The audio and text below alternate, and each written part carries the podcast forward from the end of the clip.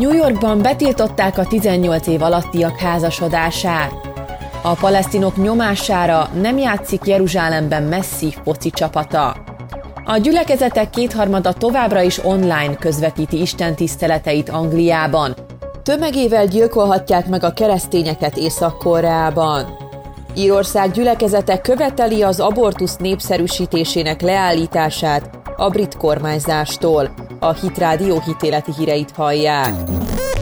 A jövőben szülői hozzájárulással sem házasodhatnak 18 évnél fiatalabbak New York államban, miután Andrew Cuomo kormányzó aláírta az ezzel kapcsolatos törvényt.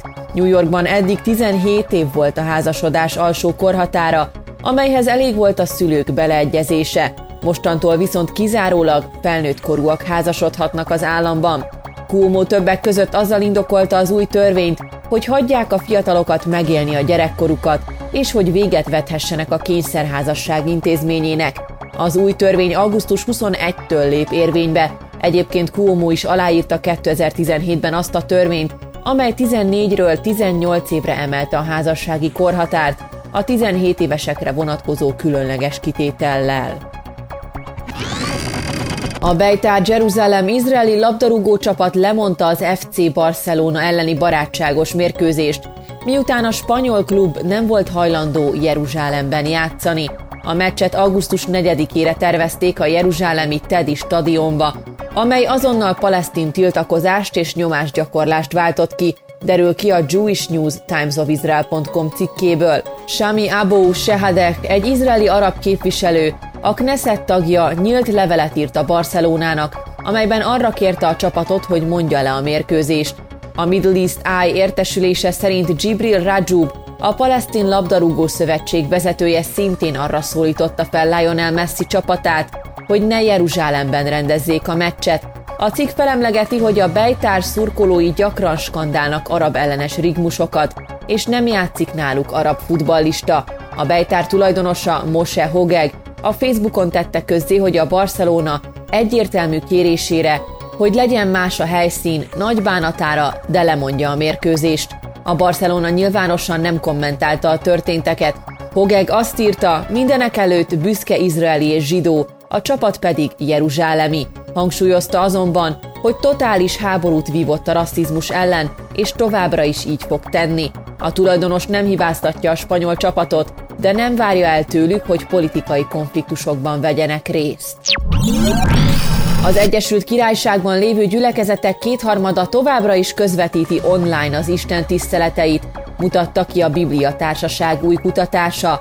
A vizsgálatuk szerint a keresztény közösségek 93%-a új módszerekkel tartja a híveivel a kapcsolatot, és ötből több mint két gyülekezet ennek eredményeképpen növekedést tapasztalt az alkalmakon való részvételben. Az élő közvetítések egyértelműen segítettek a hívő közösségeknek abban, hogy fertőzés veszély nélkül tudjanak kapcsolatot tartani a tagokkal a pandémia alatt, de a kutatás szerint 62%-uk elégedett az új szokásokkal. A válaszadók 93%-a 2020 márciusa óta a Zoomot használja a prédikáció közvetítésére, míg 60% a Facebookot, 5% pedig a YouTube-ot. A pandémia kicsúcsosodásakor naponta több mint százan látogatták meg a Facebook oldalunkat, tízszer annyian, mint a vírus elterjedése előtt. Az emberek az ország minden tájáról kérték a segítségünket, még az amerikai Arizonából is, nyilatkozta az ügyben a Norfolki Szent Edmund templom lelkésze Paul Seabrook.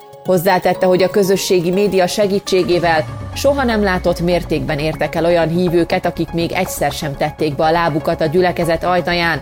Paul elmondta, hogy a gyülekezetük már minden nap 9 és 5 óra között nyitva tart olyan emberek számára, akik személyesen egyedül szeretnének imádkozni az épületben. A több fős gyülekezéseket azonban a szabadban tartják. A több párti parlamenti csoport jelentése szerint Észak-Koreában Továbbra is folytatódnak az emberi jogi sértések, az ENSZ diktatórikus országról készült 2014-es jelentése óta. A csoport kutatása összegyűjtötte az országban 2014 és 2020 között történt emberi jogi sértéseket, amelyek között a gyilkosság, a kínzás, a szexuális és nemi bántalmazás, modernkori rabszolgaság és vallási üldöztetés is szerepelt, A Christian Solidarity Worldwide keresztény jogvédő szervezet kelet-ázsiai részlegének vezető elemzője Benedict Rogers elmagyarázta, hogy a jelentés legfontosabb része a keresztényekre vonatkozó emberi jogi sértésekről szól. A helyzet csak rosszabbodott, a csoport jelentése arra következtet, hogy tömeggyilkosság zajlik Észak-Koreában, és többek között a keresztényeket és az egy kínai szülővel rendelkező embereket ölik meg, mondta a vezető elemző.